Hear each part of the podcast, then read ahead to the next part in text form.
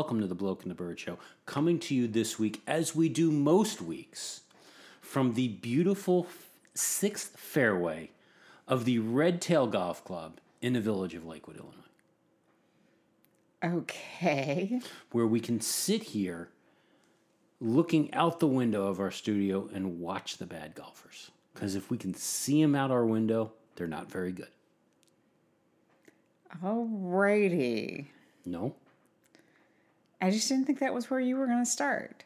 That's that's where I decided to open it. But where I'm actually going to start is because by the time you hear this, not while we're recording, but by the time you hear this, it will either be or be after Trisha's birthday, one or the other.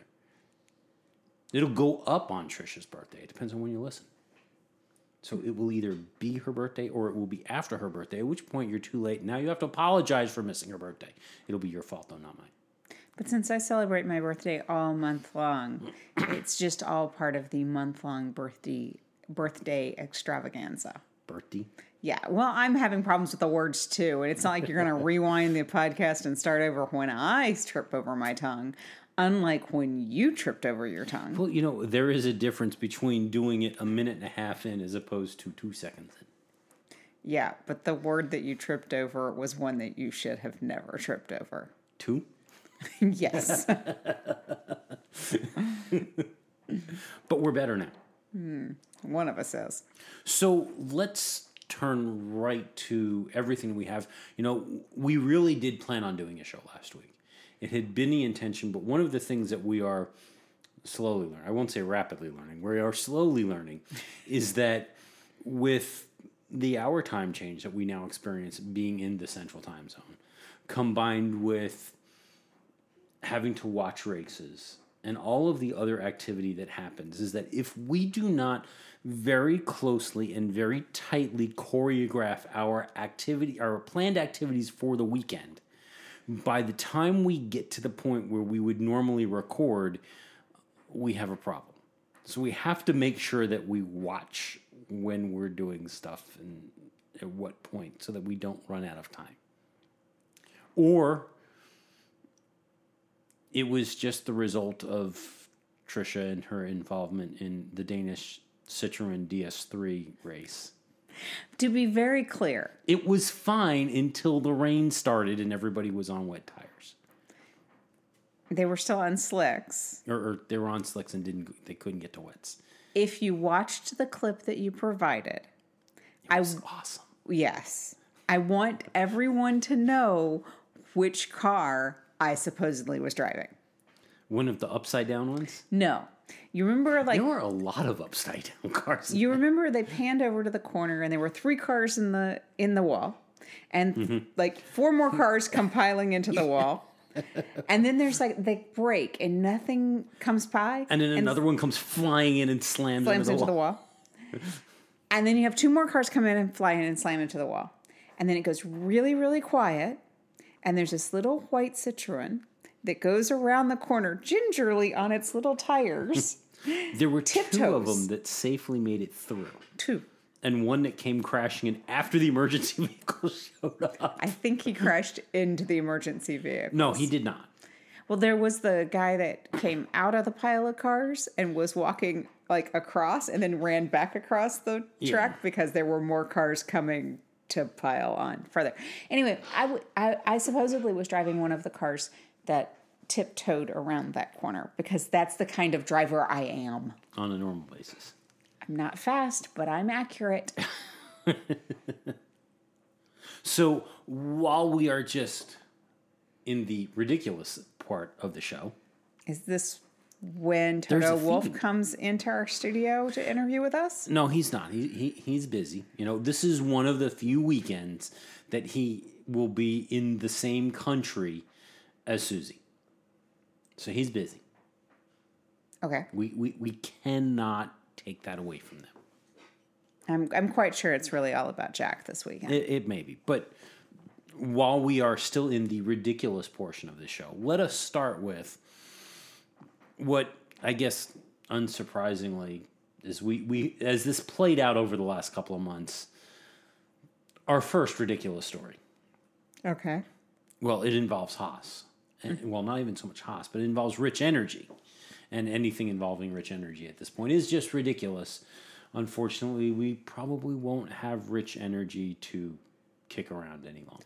Okay, we've been kicking around Mo- Mo- Monisha well after she left Formula One, so we could kick around these guys well after they divorced themselves with Haas. Yeah, um, both uh, Rich Energy and, and Haas have elected to terminate their relationship.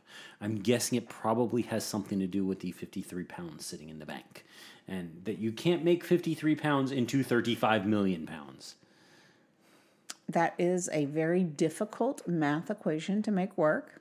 Hey, the folks over at Jalopnik recommended that we all, in in mourning of Haas's the the or not Haas, in mourning of the end of Rich Energy's foray into the world of Formula One, that we pour one out in memory of them. If you could actually find a can of Rich Energy, good luck there.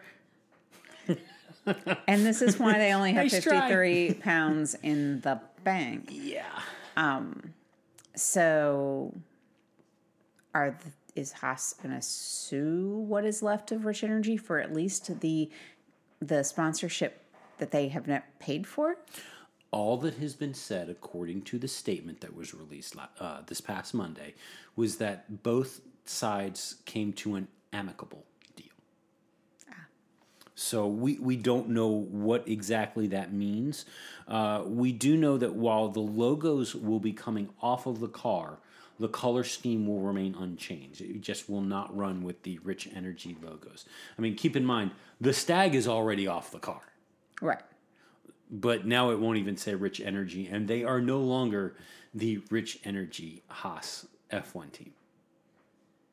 All righty. Not that anybody called them that. Well, no, because that would have been silly. Yeah. So our next bit of ridiculousness. More ridiculous? Yes, there there is more ridiculousness. This actually it goes back to the Belgian Grand Prix. It's carried over into the Italian Grand Prix, but it goes back to the Italian Grand Prix or, or to the to the Belgian Grand Prix. So as we have mentioned in the past, that one of Nico Rosberg's current ways to pass time is that he has become a video blogger. Yes. Now, we have not been following Nico's channel, but in light of what has happened, I have been forced to go and at least peruse the YouTube channel. Oh, I'm so sorry. I expected better of him. Everybody did. The, He's becoming a meme of himself at this point. oh, he's not even that. I, from from looking at his channel, yes, he talks about Formula One stuff every now and then, but in looking at what he's been putting up there lately, he has started to move into that rich boy slime ball YouTube video blogger. I have more money than I know what to do with, so I'm going to do jackass stuff to get views. Mm-hmm. You come at that with this assumption that he was not always the rich boy slime ball. He just masked it by being an F1 driver. I had more respect for him. It was misplaced. I mean, he's a smart guy. Really? He is. He, he's he's a, he's one of the few Formula One drivers who has a college degree. Oh, that's right. He has like an aeronautics degree. It's either aerodynamics or chemistry. It is a sciencey degree of some sort. He he's not a dumb guy to have gotten one of those degrees. Okay, but in the light of the recent rich people scandal, really? Okay. Well, no, that was to get into college, and that was American colleges. He didn't get into an American college, so I, I'm going to give. I I was giving him the benefit of the doubt until his chain of videos. But anyway, what has caused the issue is um, Nico went after Max after his collision with Kimi Räikkönen in Spa. What Rosberg said, remember, one time world champion, the guy who all but one year got beat by Lewis Hamilton. That's Yes. like his claim to fame. All but one year he beat he beat Lewis Hamilton. All but one year he was beaten by Lewis. That too. he did it once. He won. Once in a row. Yes, and then he quit because it was too hard. Yes. he said, talking about Max, back to his old self a little bit, too aggressive. Then I don't understand how he stays flat out even when the car is broken and then shunts it. He just has balls of steel. That didn't make a lot of sense though, so that was not good from Verstappen. He also, after that race, um, said Sebastian Vettel had looked a lot like Rubens Barrichello, who was has been considered Ferrari's most famous number two driver, which is a pretty big dig at Seb. And he said specifically this was when he moved over to let Charles Leclerc through because the team told him to. Right. Um, So Max was asked his comments about his opinion on this whole thing. And what Max told Dutch media when um, Nico's comments were put to him, he said, I don't really care what Rosberg says in his podcast. I think he is a new Jacques Villeneuve. Villeneuve has changed quite a bit, but it seems that Rosberg now and again wants to give a contrary opinion. But I really don't care what he says on his channels anyway. He does it very often. At the beginning of this year, he even called me a narcissist. That is very extreme. Um, so then he went on to go after Nico a bit more and say that Nico has never been credible, even as a driver. It's his problem. He has no charisma and can't get a job. I don't know what he wants. More viewers? Money? He should have kept driving to earn a lot more. so as this well, even I I think it was even actually it was before the press conference. Lewis heard about this. Oh no. Oh yeah. So it starts off with that Lewis posted on Instagram a screen grab of the of the article carrying the quotes um, with the caption "This had me in stitches" with two crying with laughter emojis. Oh my. And then the next day, the following day after qualifying, he was asked about the post mm-hmm. and Lewis's comments. I thought it was really funny. I think Max is generally a really funny guy, so I was cracking up when I saw it. It's interesting because we obvious because obviously we know what it's like. All the drivers have all been here and know what it's like being criticized from the public, and when they are in the sport, moan about being criticized by people from the outside. And then when drivers retire, they become those critics. So it's an interesting dynamic. And also, some of those, unfortunately, drivers become irrelevant when they retire and ultimately have to hang on to utilize other people's light to keep them in the light. And so, but that's the way of the sport, I guess. Ouch. Yeah. so Nico responded. Of course he did. He did. Um, Nico, in his video blog, of course, he said, When I was still active, one of the things I hated most was journalists telling me about comments that ex drivers made about me, which came across in a critical way. In my case, it was always someone like David Coulthard. It drove me nuts. Which, just right there, the fact that he didn't like the Coulthard, uh, yeah, I'm amused. But he goes on. We have the situation now that journalists are relaying stuff that might even have that might have been negative to Lewis or even Max and whatever. So now Lewis even Instagram storied about it. Max also in the news you might have seen firing back at me, whatever. But Lewis especially, he insta storied about me. So it must have annoyed him pretty much when they said Rosberg said this or this. That must have annoyed him pretty much if he insta storied about me. At the same time, I love doing these analysis because I love discussing the sport with you guys and giving you great insight. But I have a great respect for the drivers, as I hated it when ex drivers' comments got relayed to me. So I need to make a bit of a change there because I don't want my ex colleagues, who I respect a lot, like Max and Lewis and everybody else, to get relayed some comments about me which come across very critical to them. I have a lot of respect for those guys. I'm going to try and change my tone a bit now. Little bit of a change now. Let's see if it's good or not. He insta storied me.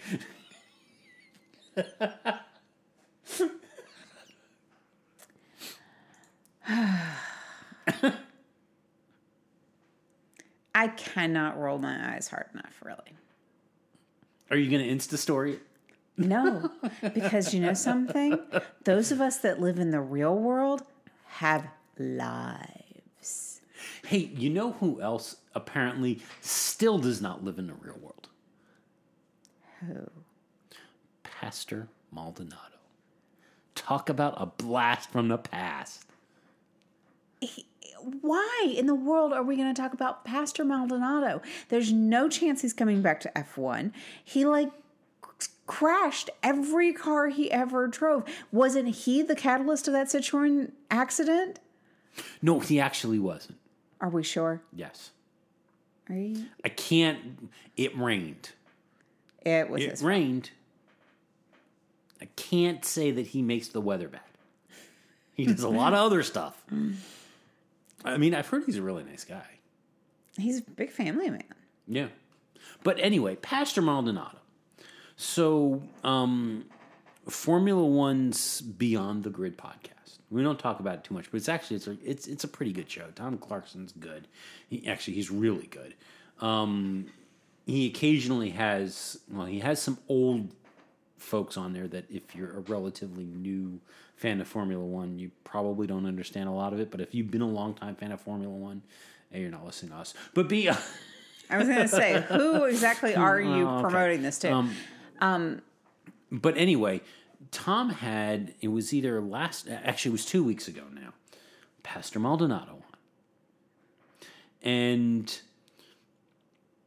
all right, it w- it wasn't really all that listenable because Pastor is Pastor, and he still thinks that he is the most amazing driver in the whole wide world. it's worse than that. He still thinks he's relevant. he is, but not as much to Formula One.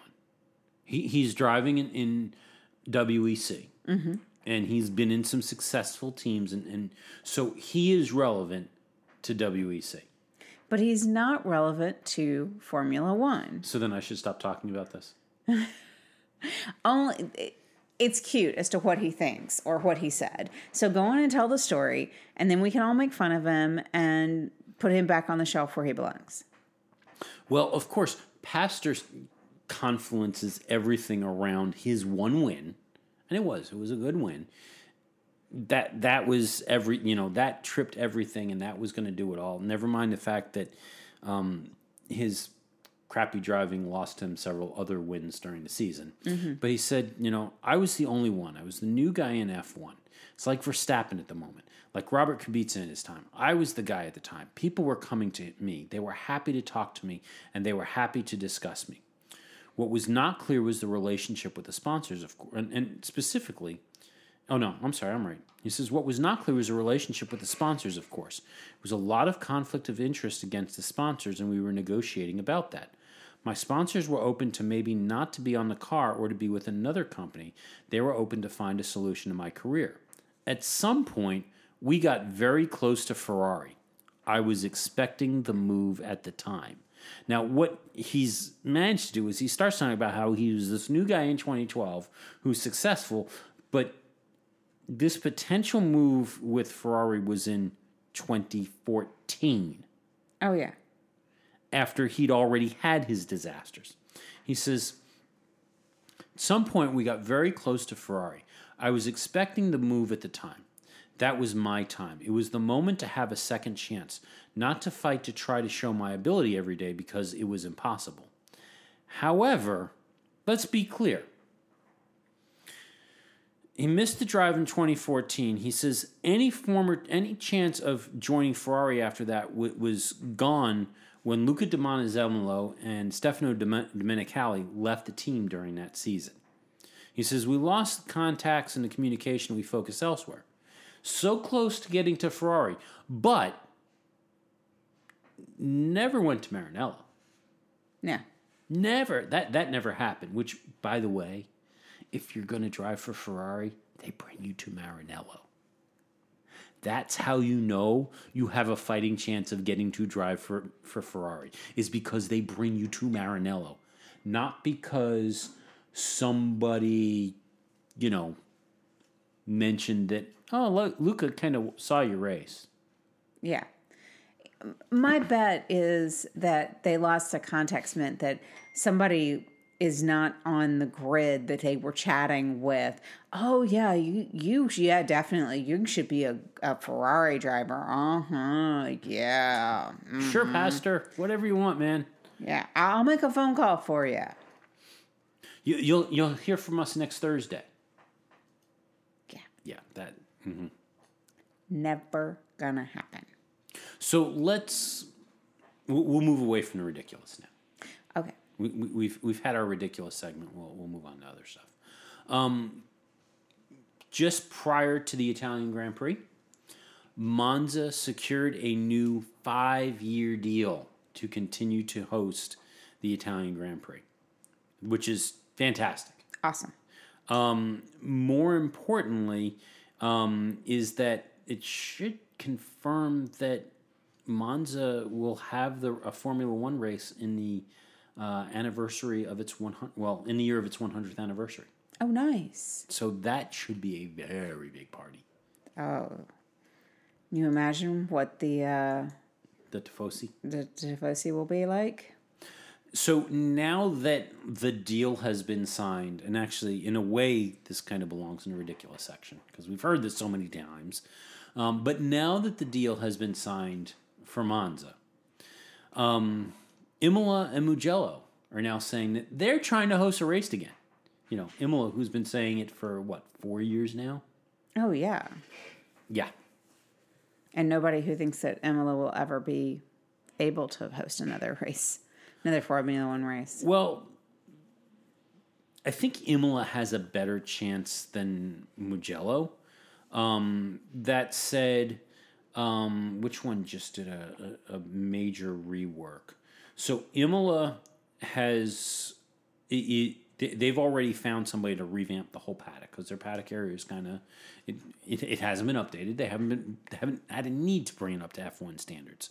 Um, they did do uh, the things that were needed to at least get it to grade one certified status, but now they have to upgrade the facilities. And from what I hear, actually over at Monza, the facilities are pretty bad. They have not upgraded them in quite a while, and that's some of the press does not like going there because it's not great. Oh. As much the atmosphere is amazing, the press facility is not great, and the, the paddock isn't great. so, um, they've worked on. Imola is working on getting the paddock and, and the, the trackside facilities upgraded. Mugello, on the other hand, is kicking off and or, they announced the result of an economic impact study that claimed that activity at the track contributes to almost 130 million euros to the local and regional economy. Mugello has hosted motorcycle MotoGP races, quite a few MotoGP races, and they've hosted testing. They hosted testing back in 2012 was the last time that they did. They're not at grade one standards yet. They say that their first objective is they want to renew the agreement with MotoGP, but within the next five years, they want to bring Formula One to the region. They want to try to. I don't know. They said that unlike other Italian circuits, Mugello is not state run. So it is totally private, which makes it a bit harder for them to do that. Ferrari, in particular, has invested significantly in the track and in the facilities. Oh. Yeah. Now, Mugello is closer to Maranello than Monza is. Mm-hmm. but I think, if I remember correctly, the spiritual home of Alfa Romeo is in Milan, which is where Monza is. If I remember correctly, they're northern Italian as opposed to Ferrari, which is central Italian. Oh, I was unaware of this. I know that you spent some time in the Italian motorsport uh, mecca, I guess. Well, you know, it, it, it's what, what do they call Motorsports Valley in, in the UK? It's kind of what that region is for Italy. Uh, is you've got the F one teams, you've got the performance car builders. They're all scattered throughout that area over there. So, Oh, yeah. So, other news, other contracts. Um, Williams, and, and really this shouldn't be a huge surprise given the, the relationship that Toto Wolff has with Williams. Uh, but Williams has extended their engine deal for another five years, uh, which means they will continue to run Mercedes Power through 2025. Congratulations, Claire. And it's really, it makes the most sense. Yeah. I mean, come on. so, not a huge surprise there. Um, really, at this point, I think the seat that is, well, I think there's potentially two other seats, but the, the seat that we know is still in play right now would be what's happening at Haas. Yes. And we've talked about the short list. Well, apparently, out of the blue, we didn't know this, but out of the blue, Pascal Wehrlein approached Haas about the seat. Oh. This was confirmed by Gunther Steiner. Oh. Now, we, we do not recognize you go, or we do not recommend that you go listen to this podcast, but it was the German, German Formula One podcast, Starting Grid. The only reason why we don't recommend it is because they probably don't speak English. It is in German. Yeah. But Gunther was talking to the German podcast and explained why Pascal would not be put on the short list or could not be put on the short list. Gunther said he's been out of Formula One for two years now. He was at the track a few races ago and he came to visit me and ask if there was a possibility. I said, unfortunately not, for the reason that he wasn't in Formula One for two years. Mm-hmm. We want someone who has experience and has been in, for- in F1 for a long time. Oh. Yeah. Now, Gunther has also confirmed that the decision is down to exclusively Nico Hulkenberg and Romain Grosjean. I know. I got my rejection letter not too long ago. Yeah. It was a nice letter. It was. Mm. Gunther signed it himself. He did. The problem was he signed it, but he forged Gene's signature, which was a little weird. but uh, okay, I don't know. I, I know. I know.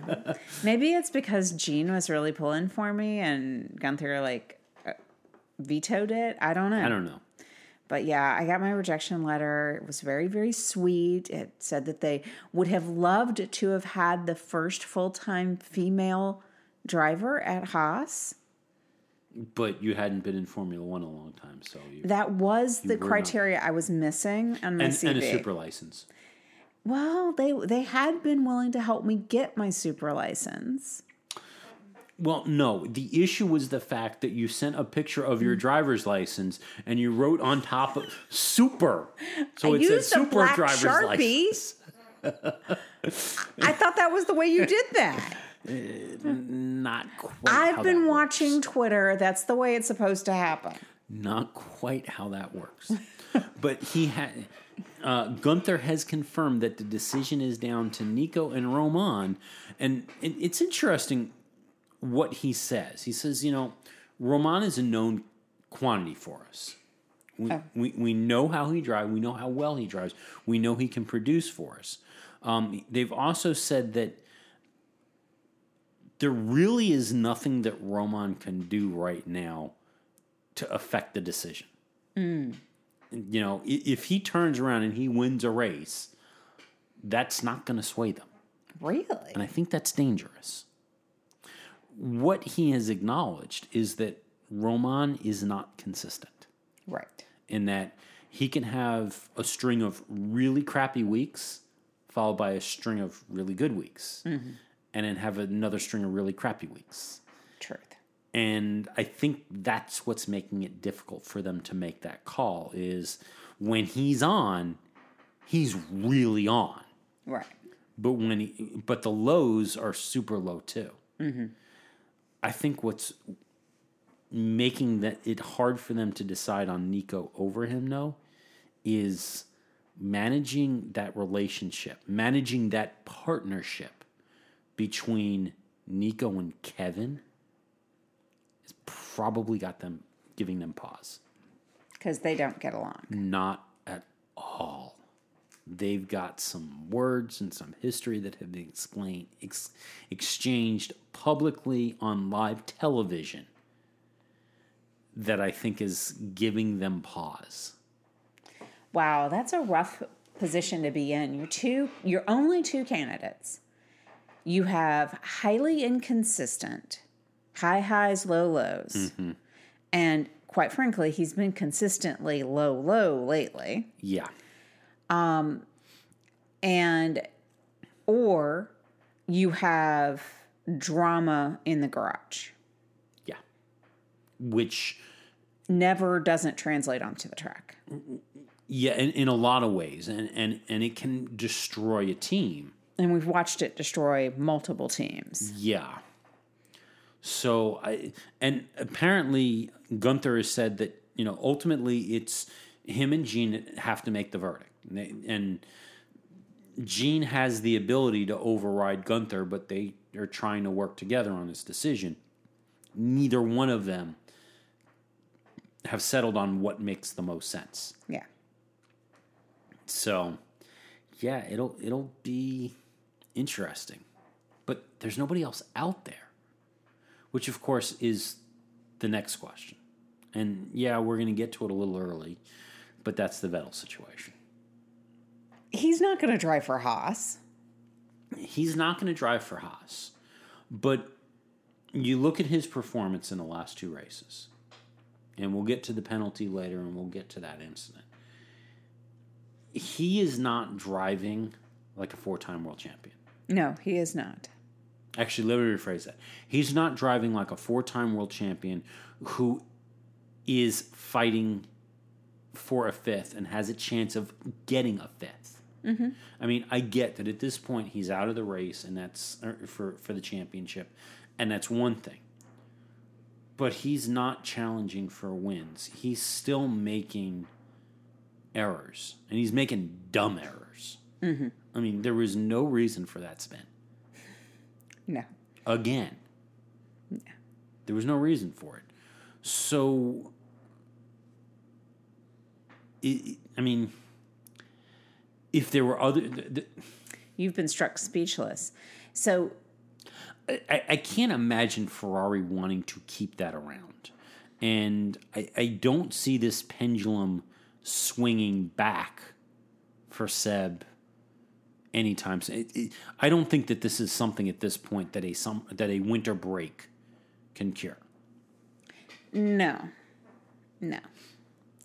I don't know what the right answer is, but I'll tell you what I think. Mm-hmm. I think Seb's going to wind up with one more year at Ferrari. I think at this point, Ferrari doesn't have a counterpoint to Leclerc That's the problem. to pull up to to work with. There's not somebody that's like, ooh, and I don't think they would even go with Ricciardo. I just don't. But I don't think they fire Seb this year. But I have a sneaking feeling he's not making it beyond 2020. I- I- unless something major turns around, mm-hmm. I, I, I don't think he, he I don't think he would want to stay in Formula One long term in a number two role. He, he's been the top dog for what eight years.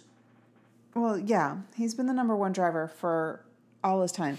The thing is, the only thing that right now, and probably one of the catalysts for the errors that he's making, is the the underlying current that said that the four world championships that he won were Adrian Newey's championships. He only had to point the car in the right direction.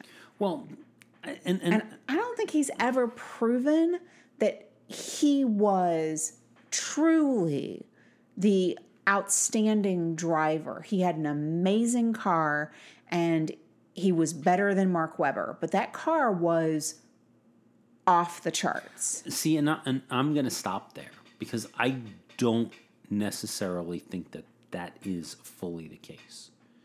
I think, yes, Adrian Newey definitely designed fantastic cars, but I think the other piece of that is that Adrian Newey designed cars that suited Seb and how Seb drove. Also, And it was that combination that was why he was so strong in those years. One of the things that I, I have to wonder, and, and somebody, I think it, actually, I think it was Villeneuve who said it. um,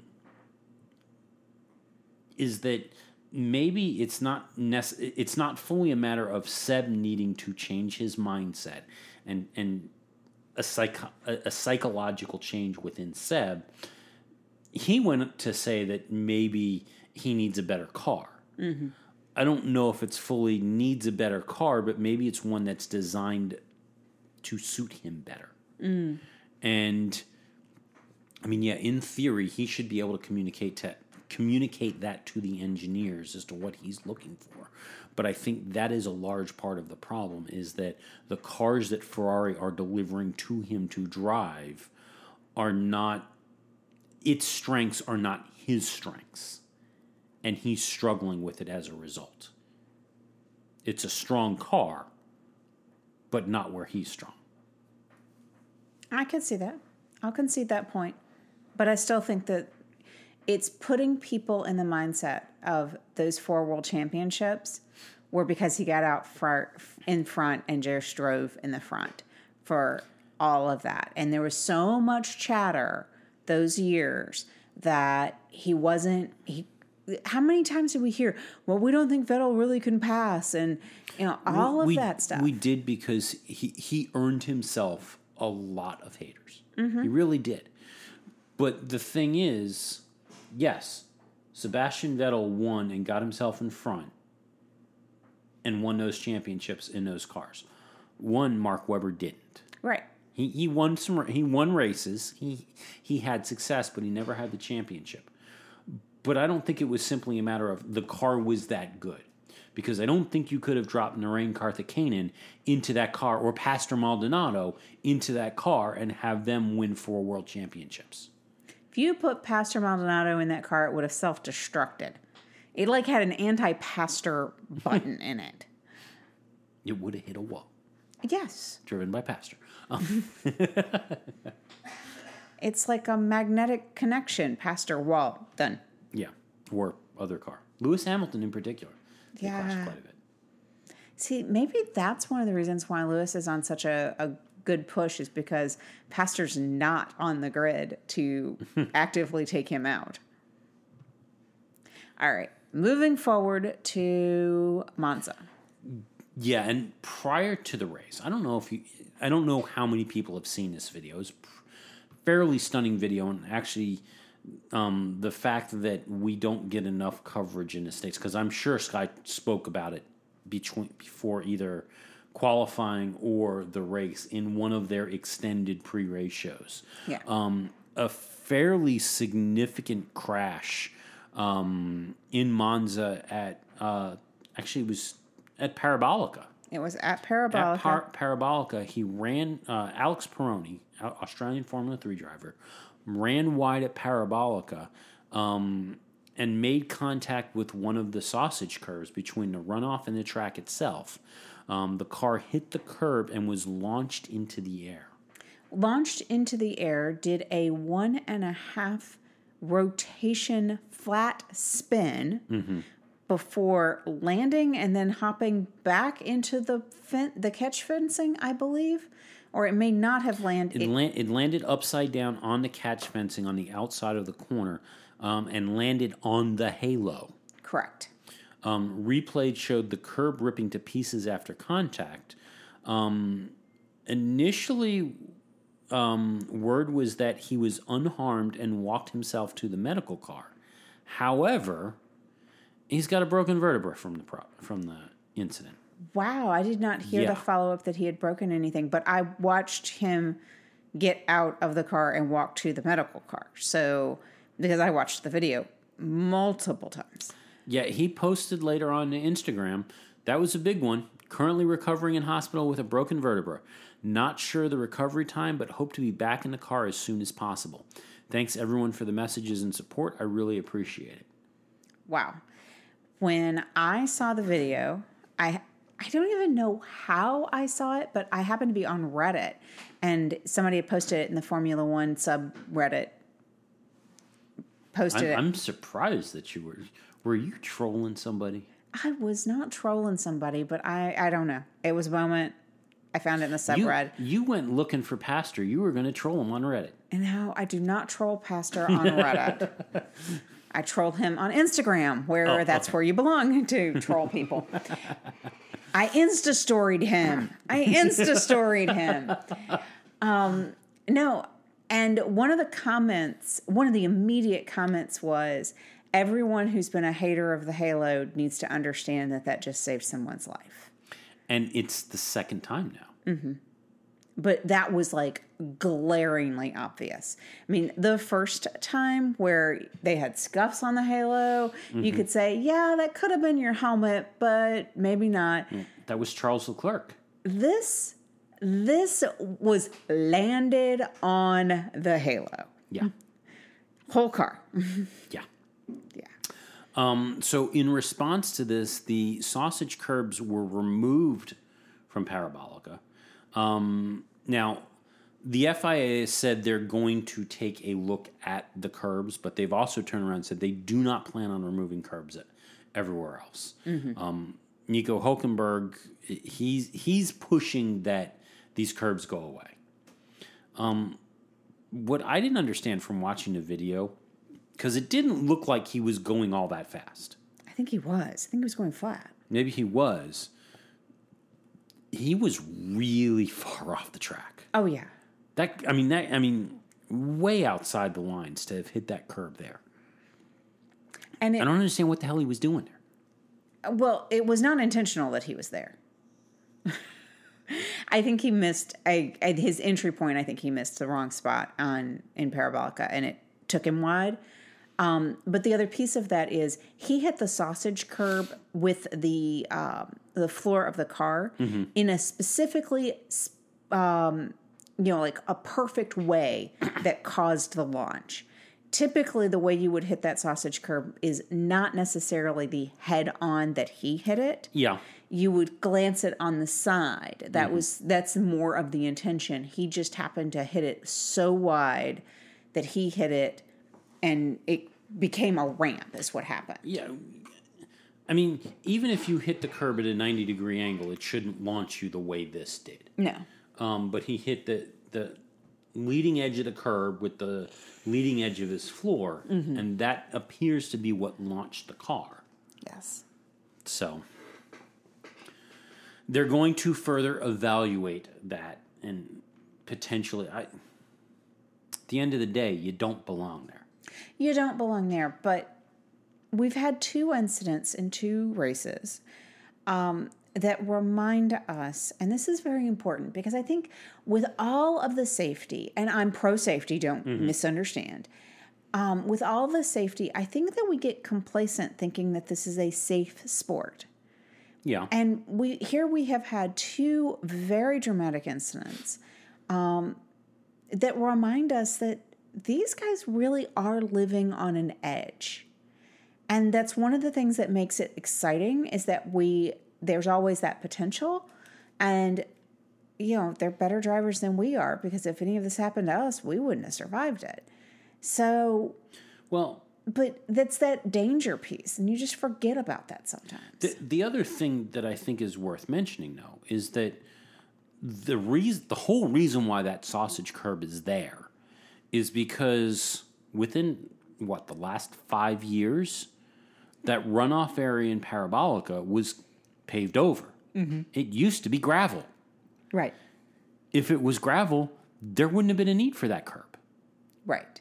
But it was paved. for the motorcycles. Exactly. That's it. Shouldn't be shouldn't be racing motorcycles there, or if they do race motorcycles there, they should stay on the track. Just like the four wheel cars, stay on the track. We should ask our resident uh, motorcycle racing advisor how easy that would be to be able to tell motorcycles that you need to stay on he might track. not be the right person to ask that, knowing his history. Just saying. you know, not everybody we know has frequent flyer miles at all the local hospitals that are within 50 miles of any racetrack. Two more visits, he gets a free coffee cup. I think he probably has that coffee cup already. So, hey, again, back to ridiculousness. Is that the subtitle for this show? Yeah, it might need to be. Q3 at Monza. Ah. You remember that time we had that qualifying? We had this great idea about qualifying and it was really boring.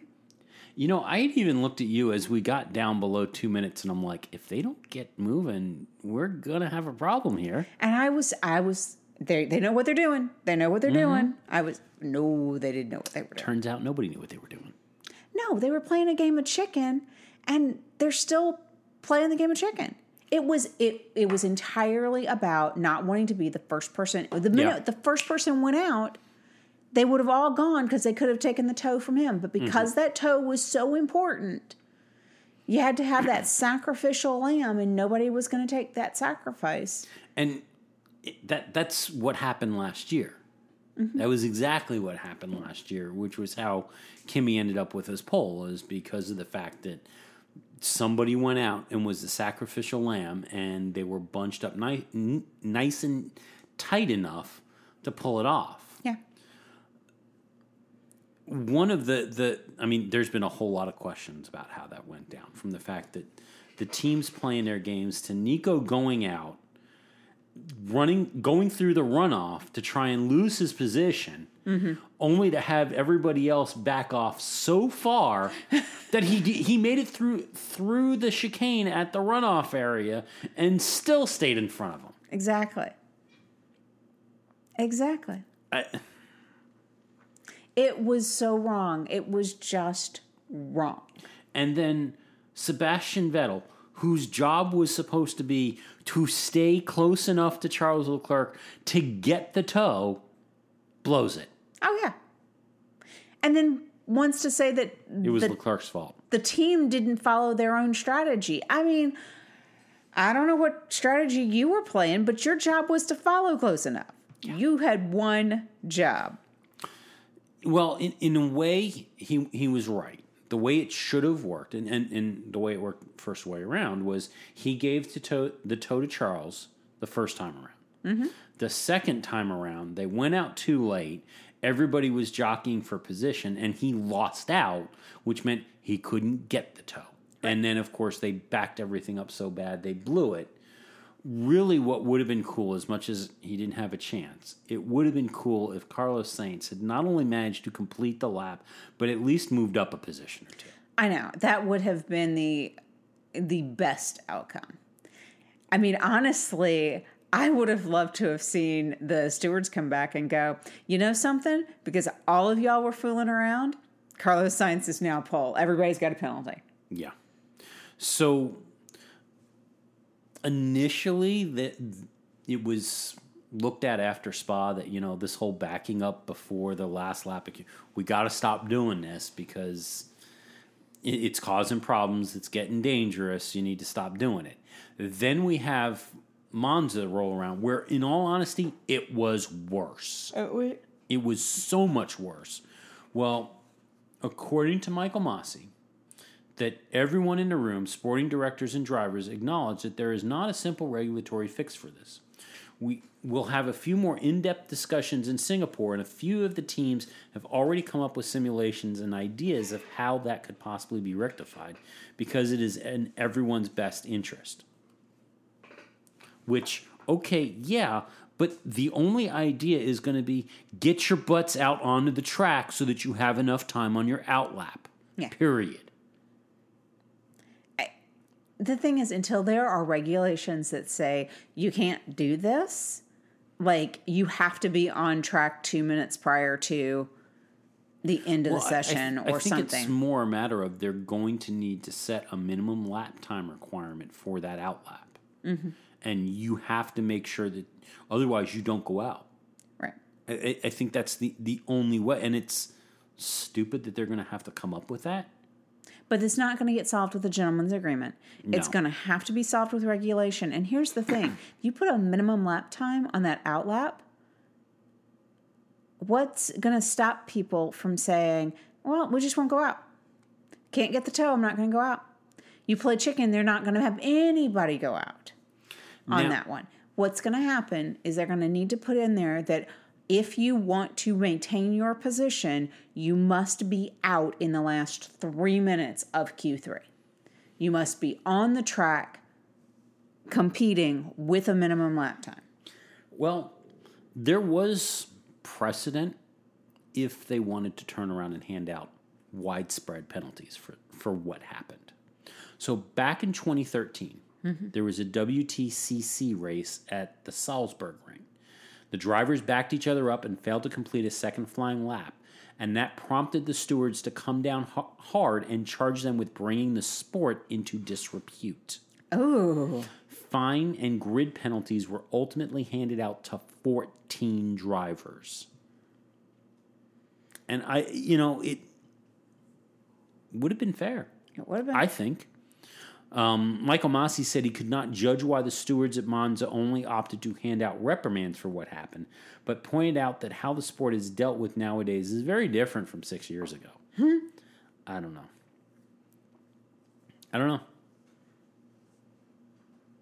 well, let's not do that again, guys. Um, so Max didn't have a great race. Yeah. We know part of what caused his problems. So initially, he had reported some um, that he was losing power, as you'll recall. So what we found out is why he lost the power. Why did he lose the power? So it turned out it was an F1 control device. uh oh. It, it was a standard device. It was an FIA system that helps police the traction control ban. Okay. So what happened was, um, and this was coming out of the, the first chicane at Monza, um, it was a reaction to excessive wheel spin after a curb strike. So because um, the wheel hit the curb, the resultant rise in engine revs after he went over the curb activated the protection mode and an FIA system that relates to how the governing body ensures driving aids are not being used because that wheel spun up and spun up at a different speed than everything else, the FIA control system and, and a protection system that Honda had in place both thought this is like traction control, and it throttled his power back. Uh oh. Yeah. Now, the FIA has come out and said that this power cut in no way implies that either Red Bull or Honda are employing a traction control system, just that the protection mode that reduces torque when a driver such suffers too much wheel spin would par- partially replicate the phenomenon. So if you remember, going back a few weeks ago, a few shows ago, we talked about how in Formula E they were playing games with software, particularly in the wet, that was controlling the torque to the wheels to simulate traction control. Yes. Kind of what they were trying to prevent from happening here. Oh. Well, that makes sense. Yeah. Um, and as a reminder, this is a system that is the same for all of the teams. Right. So what it did is it filled it filtered the engine back from full power. So so it was a pretty good race towards the end. Yeah. A lot of heated fighting, a lot of heated challenges. As you recall, for some of the behavior that Charles Leclerc and his defending, he earned a red and white, a black and white flag. Black it's a new thing. So, um, and actually, it, it's kind of a new thing. The provision has always been there for Formula One to do this. Um, it, it's essentially it's a warning. Right. It's letting you. They're calling it. It's like a yellow card. Um, it went away for a few years. Michael Masi has brought it back as a warning of, hey, you're driving kind of a bit over the line. Do that again, and, and you're going to get a penalty. Um, we've seen it now happen twice. We saw it at the Belgian Grand Prix, and we've seen it now again over in Monza for some behavior that um, Charles Leclerc had. So there has been some concerns raised that because this gives you essentially a, a warning, mm-hmm. drivers may be a little bit more dangerous. They try may try and push the limits a little bit more because they know that all right, the first time it happens, they're going to get the black and white flag. then they maybe they, they need to tone it back a little bit. Right. Michael Masi says, "No, it's not going to happen." Oh yeah. Never. Yep, no, it's not. I, I, what I think may actually, and he may be right. Drivers will turn around. They'll be they'll fight a bit harder with each other, knowing that they can get away with this black and white flag, and they'll hit each other more. Yeah. They'll ha- experience natural consequences for their actions. And as it is, Lewis, in response to this, has said that he will change how he drives and how he fights with Charles Leclerc in response to this. Um, he, what he says is, if that's how we're able to race, then I'll race like it. Um, as long as you know you're not allowed to leave a car's width, and you don't have to do that now. As long as you're not contradicting us, as long as we've got a clear message that we're allowed to run wide if someone's there and you only get a warning flag, then you only need that once to potentially keep the guy behind you. As long as it's clear and that's the way going forwards, then it's fine. It's just so I know how to go into battle. Same for all the drivers. That's basically the I'm not going to leave room anymore because I don't have to. Right. We'll see how that goes. Yeah. Uh, it's a little dangerous, especially headed into Singapore. Yeah. All right. So back to Sebastian Vettel back to Vettel. and ridiculousness. This is the ridiculous hour. So Sebastian Vettel and his ridiculous spin at the Ascari chicane spins him around, puts him on the track sideways to the or, or puts him on the grass sideways to the track, and he shoots right out and spears Lance Stroll. For once, Lance Stroll was in an accident that wasn't his fault. I know you were so stunned, and then you tried to make it his fault. You were yelling at the TV that Lance was in the wrong spot at the wrong time, and it was his fault. You hate that man. No, I was yelling for because of Lance's response to getting speared by Sebastian Vettel. That was totally different. Okay, and Michael because- Masi wants us all to remember that that was totally different, and that's why there were different penalties. Okay.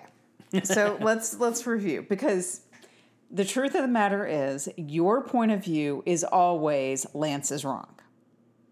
He was wrong. Well, he, was, Now, but he the- was also the hit difference- innocently hit by Vettel, and you want to somehow make that one his fault too. No. you tried. No, Lance if you for could, you for would the inci- for the incidents that occurred. Mm-hmm. Lance was not wrong in the incident that occurred between him and Vettel. Lance, however, was in the wrong for the incident that happened between him and Alex Albon. well, yes, That's where I say Lance was wrong. now, again, Michael Masi wants us all to know that Lance was less wrong in his incident, incident than Sebastian Vettel was in his incident, which is why the penalties were different. Well, the thing is, I'm going to go back to this one more time. You were yelling at the television, and I think one of the things you said was he doesn't deserve to be on the track. He wouldn't have been there if he had if he was in the proper seat, which is not in Formula 1. There was that too. See. But that was after the situation with Albon. okay, fine. But in, in all honesty, okay, so Sebastian Vettel, and, and this is a hard one from the perspective of there has been a lot of confirmation that um, Seb could not have turned his head enough. There was not enough visibility to see off to the side to see what was coming. right. The other piece that has been mentioned, though, is that he knew he was in a chain of cars Right. and he should have at least had enough self awareness to stay put for some semblance of that, even if he didn't know how many, how big that chain was, to stay put long enough for some degree of that chain to get past because he knew that chain was there. And that also was where his race engineer should have had enough presence of mind to be going, wait, wait, wait, wait, wait, okay, go Yeah. To at least give him some kind and, and I don't know if he could because the other thing that was mentioned is that if you have an incident like this by a marshal station, the marshals will wave you back in when it's safe. Mm-hmm. I don't know where this was in relation to a marshal statement and whether station and whether or not he could have seen that. But at the very least, I would have assumed that the engineer would have I would have expected a call from the engineer that said, after you see, after Perez, go. Yeah, something like that. You know, or opening mm-hmm. after Albon. I mean, something like that. You would have expected that to come up because they know where every car is on that track. Yep. Um, one of the Sky Sports commentators made the comment that their theory was that Vettel knew he he was going to drop back to the back of the grid if he waited. Mm-hmm. And his I the thought process was, I'm going to the back of the grid, so I might as well take a chance, since he couldn't turn his head far enough to see whether or not somebody was coming. The chance he took was unsafe by every measure. I don't know if that's necessarily what went through his mind. I think it was more a matter of he lost situational awareness. Mm-hmm. And it was the I spun, I need to get back out there.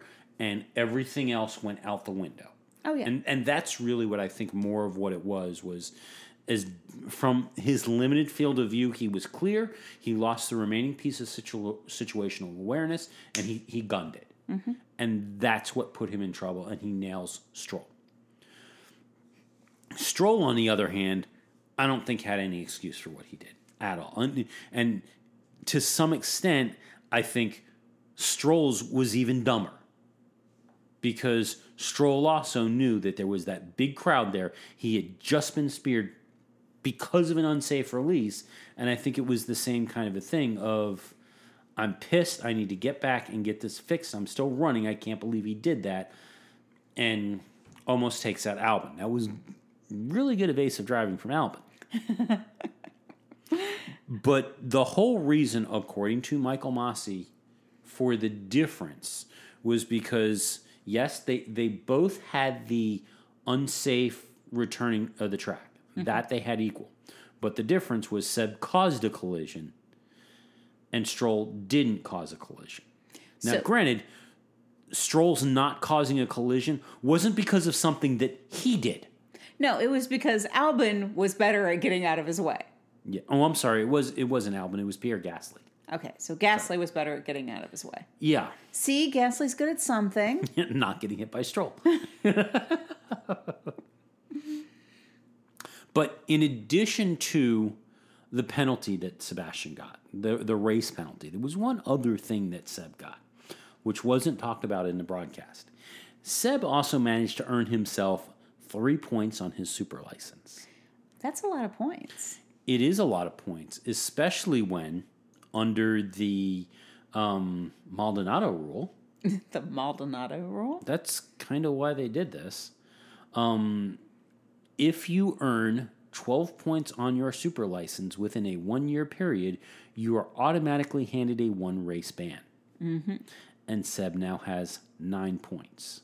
Because the three points that he got is, by the way, to get three points is the most amount of penalty points you can get in a single incident, and that is for extremely severe incidents Right. he has another one of those before Japan, he's getting a ban. Mm-hmm. For that matter, if he gets three points for anything between now and Japan, he's getting a ban. And the reason Japan is particularly important is because he there will be points that fall off his license. Right. After so Japan. the the points age after a year, not at the end of the season. right. So Japan, he'll have some points fall off, but if he got points in Austin or Mexico, he could s- still be at risk for other incidents. Yeah. if there are additional incidents. But I But think he's danced with this line before. I don't think no, I don't think he's gotten this close before. I thought he got this close before. No, I, I he he is for and, and and this is where I was about to go is for a world champion winning driver, he tends to carry a lot of penalty points. Yes, he does. especially compared to somebody like Lewis who might get two a year, three max. He he's running close to ten on a regular basis. Yeah. It's emotional driving. It is. Um, I, although I think, well, I think he, his emotions are manifesting differently now. I think he has learned something from what was it three years ago when we had the the angry Seb explosions. Yeah. I think he's learned a bit. I'm not completely sure he's managed to filter all of it. He just doesn't scream on the radio as much. There's a lot less cussing on the radio. Yeah. But yeah, I, I think we still are seeing angry Seb. And our last story. Your favoriteest things in the whole wide world. Actually, my favoriteest thing. Your Aerocat was back. yeah, your favorite thing is the Aerocat. Renault's Aerocat was back. Not in a real race, but um, Pirelli completed its first test with Formula One's 2021 18 inch tires, and they did it on a Renault, on a 2018 Renault, which featured the Aerocat uh, turning vanes. nice. How did the test go? Well, he did 213 laps. That's more than a race distance. It was, um, and it was done over at uh, Paul Ricard, which you know is not known for being challenging on tires. Yes. But this was the uh, the first time that they have done a test with these tires. Since they haven't set up, they haven't figured out what the compounds are going to look like yet. This is just preliminary work, both I think for Pirelli to understand how potential compounds could. And we don't really know what the the rule set's going to look like for 2021 yet Um, but both to understand somewhat what the compounds, how they're going to react with this size, and also I think for the teams, um, at least to get some understanding of how heat gets dissipated and held in these tires. Remember, 2021, one of the things that's going away is the tire blankets. That's right. So how you heat these tires, how and, and again, not to the current rules or the rules that we're expecting, but how the change in the sidewall size impacts the suspension on the car and the forces that they're going to have to figure out how to compensate for with actual suspension as opposed to the tires. Sure. It's still tires. Yeah. So uh, Esteban Ocon, I think, is next up uh, in in a Mercedes for a tire test. That won't have an Aerocat. No, no Aerocat, but it was nice to see the Aerocat back, even if it wasn't a particularly successful car. the Aerocat was cool. The Aerocat made it faster. Yes, They still have not given you an Aerocat. they have not. I'm disappointed. Well, they don't really talk about the Aerocat anymore because they're not really doing it. Yeah, that's sad. And on that bit of sadness, Aw. we'll call it a show. We are so glad you came. Bye bye. Bye bye. Bye bye. Bye bye now. Bye. Bye bye. Remember, please discard all candy wrappers and popcorn containers in the nearest trash receptacle. Thank you. Okay, bye bye now. Bye bye. Bye. okay.